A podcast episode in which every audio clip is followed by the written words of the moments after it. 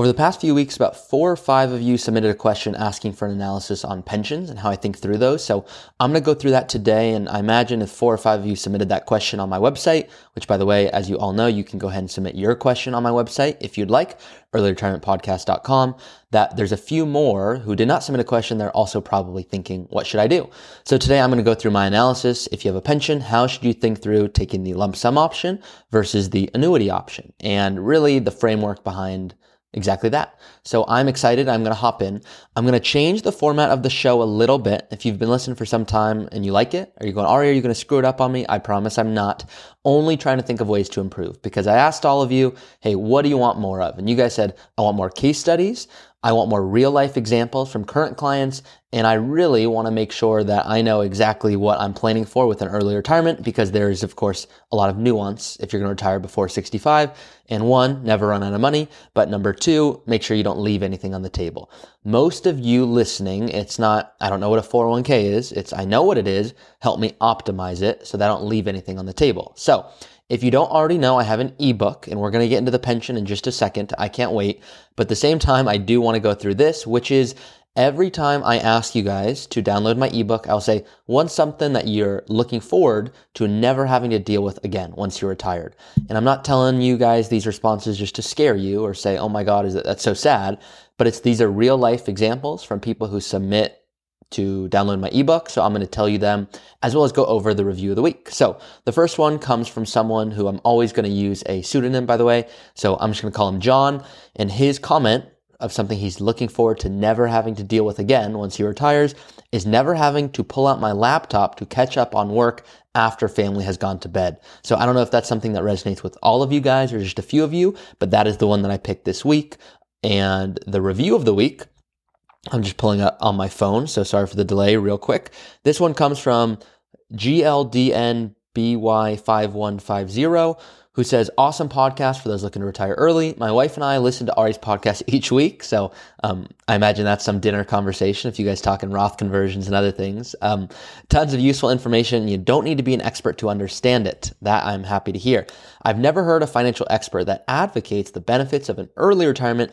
Usually tell you how to do if you choose to, but it almost seems to be discouraged, and it shouldn't be. It's attainable if you plan ahead. This podcast tells you how to do that. So thank you so much for that comment. I appreciate it. And you all probably know my joke, and a lot of you are in the health field who listen to this, but don't be offended by what I'm about to say. But when I went to a doctor a few weeks ago, actually a few months ago now, because I've given this example a few times, I said, hey doc, I know that sounded great. I think you think that sounded great. I have no idea what you just said. Okay, so talk to me like I'm 5. And I didn't do it in a degrading way in any way, but I literally didn't know what he was talking about. And so oftentimes when I'm interviewing new advisors to join our firm, I'll ask them to explain it to me like I'm 5. And if they use big words that I understand, but clients won't, then what good is it? So I am glad that this is resonating. I do want you to go, wow, this makes perfect sense. Like I'm worrying less about money because I understand how these things work. So with all that being said, I'm going to hop into today's topic. For some of you, this won't be a huge decision because everything doesn't rely on your pension decision, whether it's lump sum or annuity. Maybe you've got $1 or $2 or $3 or $5 million, and you just want to make sure you make the right decision with your pension regardless, so you don't leave anything on the table. For others, it is everything, where they don't have a ton of investments, and whether they take that lump sum or annuity is really going to make or break their retirement planning. And especially if you want to retire early, there's nuance, as you can imagine. So I'm going to just go through an example. As you guys know, that is my favorite way to learn. But before I go through the example, I'm going to give you just a high-level overview as to how I think through this. So I'm going to give you an example, but once again, the high-level overview is the following. When you have a pension, you have an option, and there's interest rates and other things involved that we'll talk about, but mainly you have the option to say, do I want a guaranteed income source for the rest of my life? Do I want my spouse to have a guaranteed income source? Or do I want to take a lump sum option? And we have to ask ourselves, what is going to put the most amount of dollars into our pocket at the end of the day? And that's really what you're asking yourself.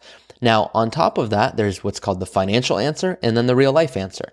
And more often than not, the lump sum tends to make most sense if you're open to investing well. If you're not open to investing a certain way, then more often than not, it can make sense to take the guaranteed income option, also known as the annuity option, because you don't have to worry about what markets will do. Now, you have to worry about inflation and other things if you don't have a cost of living adjustment, but you do have the ability to say, you know what? I don't want to screw this up. I'm going to take the guaranteed income option. I know, God forbid, if something happens to me, my spouse would be okay, or I just am going to elect the larger benefit for myself. And if I pass away, it goes away, but I understand there's a risk there. I'm okay with it because I don't want to invest a certain way. So that's the general framework. If you're just looking at, 80% of people that I speak with, the lump sum option tends to make most sense. 20% of the time, the annuity makes most sense, but that's just so you guys know. I'm not married to one or the other. Let's look at an example that I understand this. So this is a real client example that I'm going to walk through. And someone came to me and they said, Ari, I have the option. I could take a lump sum balance of $1 million from my pension, or I could take an annuity with a lifetime payment of $4,350 a month.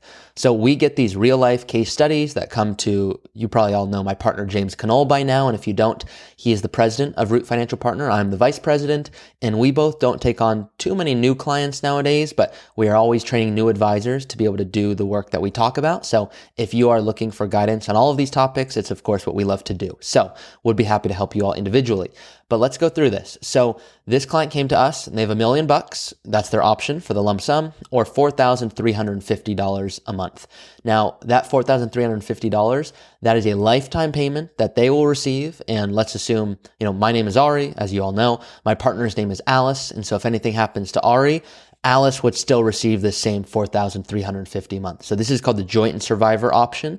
On your pension statement, you might see there's a 75% option, or a 100% option, or a 50% option. And so the highest benefit, if you ever want to select the annuity, will always be the single life annuity. And what this means is maybe instead of taking home $4,350, you could take home $5,000 a month. But if you pass away, that goes away. So God forbid anything tragic happens, but you elect the annuity option where you get guaranteed lifetime income.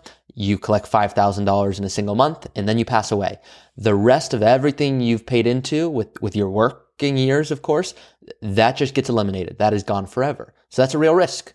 So what a lot of times people like to do is say, rather than take $5,000 a month guaranteed, I'm going to take this $4,350 a month. I'm going to take less of an amount because if something happens to me, this will go to my partner and they will be able to get this the rest of their life. So the assumption I'm going to make here is that you take the joint and survivor option, which for most people, that is what they are going to elect if they do take the annuity option for your pension.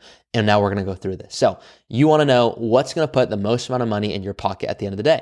You could take guaranteed income or lump sum, and that lump sum can roll over, and there's no tax implications. That can roll over into an IRA. So you don't want to just take the lump sum $1 million and put it into your bank account. You're going to see a really big, not so fun tax bill. What you want to do is you want to take that $1 million and move it into an IRA, no taxes, no implications at any kind. You can now just invest it however you want. So here's the analysis. The analysis is what's going to put more money into our pocket. So I'm going to go through that. But to start, here's how not to think about it, okay? I'm going to tell you guys there's tons of things to worry about financially. I don't want you to worry about a lot as well. And so what I mean by that is I'm going to tell you here's what to worry about, here's what not to worry about. Okay, so here's what I want you to not think about if you are thinking about this right now. No more worrying about the following, okay? So I know, weird way of saying it. But this person, once again, eligible for $4,350 a month, and I know I'm kind of beating a dead horse here, but I want to make sure it resonates, as an annuity for the rest of their life, or a lump sum of $1 million. So here's how most people translate it. They go, okay, $4,350 a month, and I'm just doing this on my calculator with you guys right now. That's about $52,200 a year. Let's just call it $52,000 a year. So what's better? Do I take $52,000 a year every single year? Or do I take the lump sum the lump sum pension option? I know I'm even confusing you at this point. The lump sum pension option, and what's going to do better? Well, if we took $1 million, some people will say, Ari, I've heard about this 4% rule. And so 4% of $1 million, that's about $40,000. And that's less than the $52,000 I could create on a guaranteed basis. So why on earth would I ever take this lump sum option? Like, that doesn't even make sense. And the reason that people look at this wrong is, number one, that 4% rule, that's not bad if you want to retire at the standard age of 65 and last till 95 and not invest well. But that 4% rule, the reality is you can do a whole lot better than that. So if you invest well, you can reasonably take out between 5.2 to 5.6% of your portfolio, and you won't run out of money for not 30 years, which is what the 4% rule is based on. But especially if you want to retire early, this other study was saying that you could take it out for 40 years. So what this means is As opposed to taking $40,000 out of a $1 million portfolio, you could take out between $52,000 and $56,000 if you invest the right way and follow a certain set of guidelines, and you won't run out of money for 40 plus years. So that's a whole lot more applicable to an early retirement. So right off the bat there, if we invest well, we can take out between $52,000 to $56,000 a year versus the guaranteed income source of $52,000 a year. So people go, Ari, it seems pretty close here. I know I could do maybe a little bit better with taking the lump sum option, but I'm not loving this lump sum because I could take a $52,000 guaranteed income source. The problem is there's no cost of living adjustment on this annuity. So what this means is that $52,000, that's going to be $52,000 for the next 30 plus years. So as long as you're living, you will get that $52,000 a year. The problem is the lump sum is growing, but the annuity option is not growing. So we have to always go, okay, what if we got a little bit of growth on here? Meaning, what if there was an inflation assumption? And I'm not going to put anything crazy on here, but let's just look after essentially, if we just used an inflation assumption of 3%, what would that $52,000 of guaranteed income really be worth? So after 10 years, you got $52,000 coming in from your guaranteed income source. It's still generating that. And we have to ask ourselves, what would be better? Well, is it taking that $52,000? Or if we want the 4% rule, which I already told you, I don't even really love the 4% rule, but that 4% rule, after 10 years, if you took $1 million, it could generate about $53,000 a year. So maybe $1,000 more. So some of you are going, Ari, what on earth did you just say? Here's what I just said. Right away, if you followed the 4% rule, we'll just use that for simplicity, you could take out $40,000 every single year of your $1 million. And if you're investing and you're just investing alongside getting, good rate of return with an inflation assumption, after 10 years, you can't take out $40,000. You can now take out about $53,000. And so that 4% rule assumes an inflation assumption. So it would take you 10 years if you elected the 4% rule option, the kind of thinking here, to be able to just about replicate the annuity, okay? Now, if we go out to 20 years, your guaranteed income, once again, it's still sending you $52,000 every single year, no matter what, but now your lump sum, $1 million, would be able to create $70,000 of income. So that's $20,000 more dollars. And after 30 years, your lump sum would be able to create $96,000, not $52,000. So not quite double, but you're able to create a whole lot more income, and it's because you're investing the right way. And so I try to avoid saying, hey, annuity, lump sum, one's better than the other. But more often than not, we have to go, okay, what's a real good comparison here? Like, how do we think through this? So here's what you need to think through before going through the real fun analysis. How long are you going to live? None of us know, of course, but I don't want you to say, Ari, I don't know how long I'm going to live, so I'm going to take the guaranteed income option. And then you take the guaranteed income option, which is the annuity option, and then God forbid you pass 5 years later or 10 years later, and now everything you've worked so hard for, you don't really get a return on that because now you've got some guaranteed income, but if you would have passed away, there could have been $700,000 or $800,000 that would have gone to heirs if you elected the lump sum option. And that's a big thing we have to consider here. There's a legacy play aspect to this. If you take the guaranteed income annuity option and you die after 5 years, but your partner keeps living, then they'll keep getting that income. So that's okay. But if both of you pass in 10 or 15 or 20 years, well, now you pass and that completely goes away versus the lump sum option. Maybe you're not as able to create as much income up front, but then if something happens to both of you, that can go to children or it can go to giving or it can do more for you. So the lump sum option more often than not tends to be able to create a whole lot more income. I'm not saying it means you have to take one or the other. I'm saying you want to think through for you if there are any big health considerations that you need to think through. And then number two, if you go, hey, I am open to investing well, let me do this analysis on my end to understand how I should think through this for my pension. That's hopefully what I hope you all are understanding. Now, without getting into the weeds, I do what's called an internal rate of return analysis for my clients. And I say, where's the break-even point? Meaning if you were to invest instead of doing the annuity, how many years does it take for you to come out on top? And if it takes 4 years, well, then sometimes it's, hey, this is a no-brainer. We're taking the lump sum. If it takes 20 to 25 years, well, then we're having a conversation and we're saying, okay, what other assets do you have? Because if you have other assets, meaning you have other pension income or rental income or inheritance, that's going to change whether you should take the lump sum or the guaranteed annuity. So hopefully you're able to see that, of course, the answer is always it depends to all of this, but I want to make sure you're thinking through this right. So here are the hard numbers with this example that I'm going to give you now that hopefully will get you out of the I don't know phase. And if you don't know the I don't know phase, I made this up, but for all of you that know this already, apologies if you have to hear it again. I am a soccer player and I love to play soccer. And when I get hurt, I'm not fun to be around. Okay. I joke with my clients that I'm worse than being hungry and angry. And some of you are like, all right, that's like really bad. Like hangry is terrible. I'm like, I know. I'm not fun to be around when I get hurt because I love playing soccer. Until I get my MRI, and then I know the severity of my injury, and then I have my physical therapy schedule. Then I'm good. I'm out of the I don't know phase. I'm now in the I know phase, and I know what I need to do. And a lot of you guys probably in your head are going, hey, I just need to know what to do. Do I take the lump sum or the annuity, and how should I think through this? So hopefully this is eliminating some of that I don't know. So let's go through this example. You have to look at this through the annuity.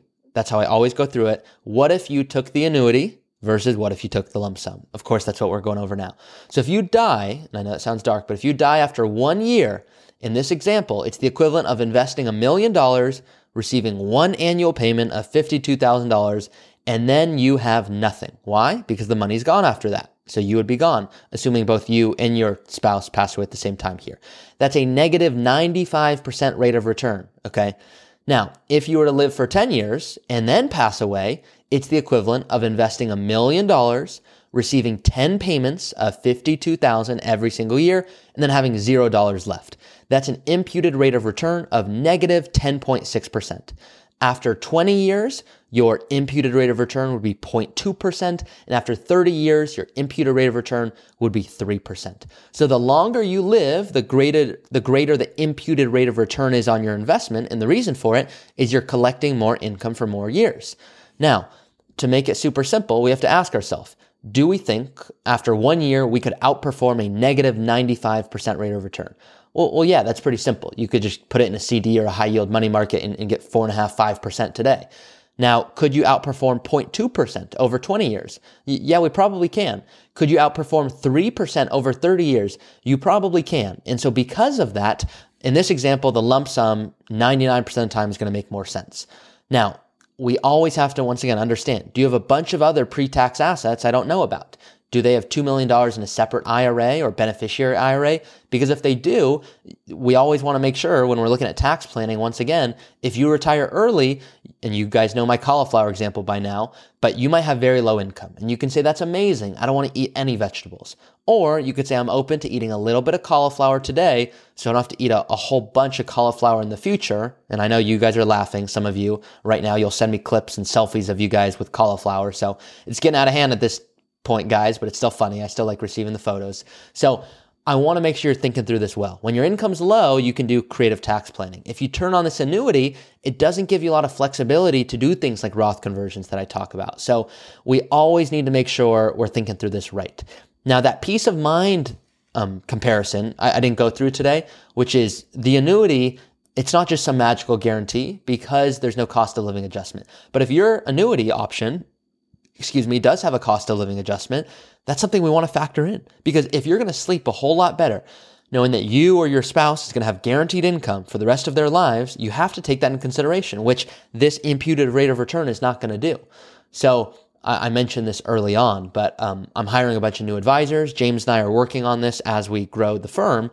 And there's a lot of people coming to us who have awesome financial answers to my questions, but less of the life answer to questions. So they'll look on paper and say, hey, this is a no-brainer. Like this person should take the lump sum. What they don't know is that their spouse doesn't want to talk about finances at all. And if something happened to them, you want to make sure that they have guaranteed income and don't have to worry about how they're going to create investments, especially if they don't want to work with an advisor or if there's something else at play there. So it's the financial answer and the life answer, which I hope you guys are able to see.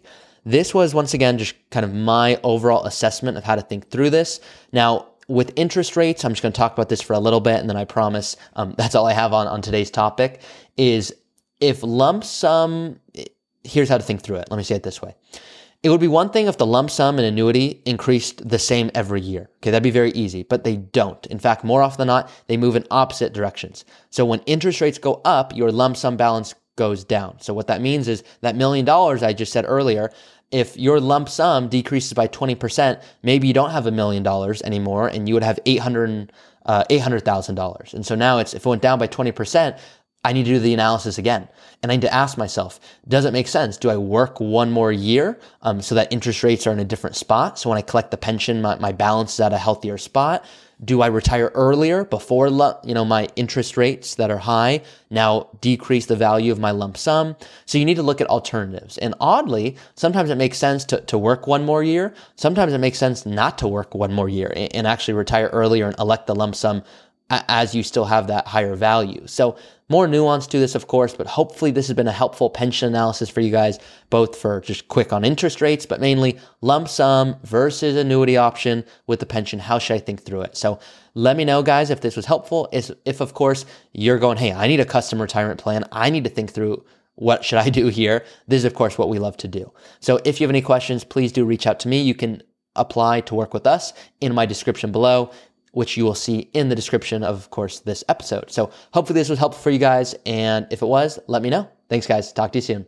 Thank you for listening to another episode of the Early Retirement Show. If you have a question that you want answered in a future episode, you can always go to my website, EarlyRetirementPodcast.com. That's EarlyRetirementPodcast.com. And you can go ahead and submit a question that I'll look to answer in a future episode. Thank you all for listening. Please do rate it, review it, and share it with someone who you think would benefit from this information. If there's anyone out there that you know, I certainly appreciate it.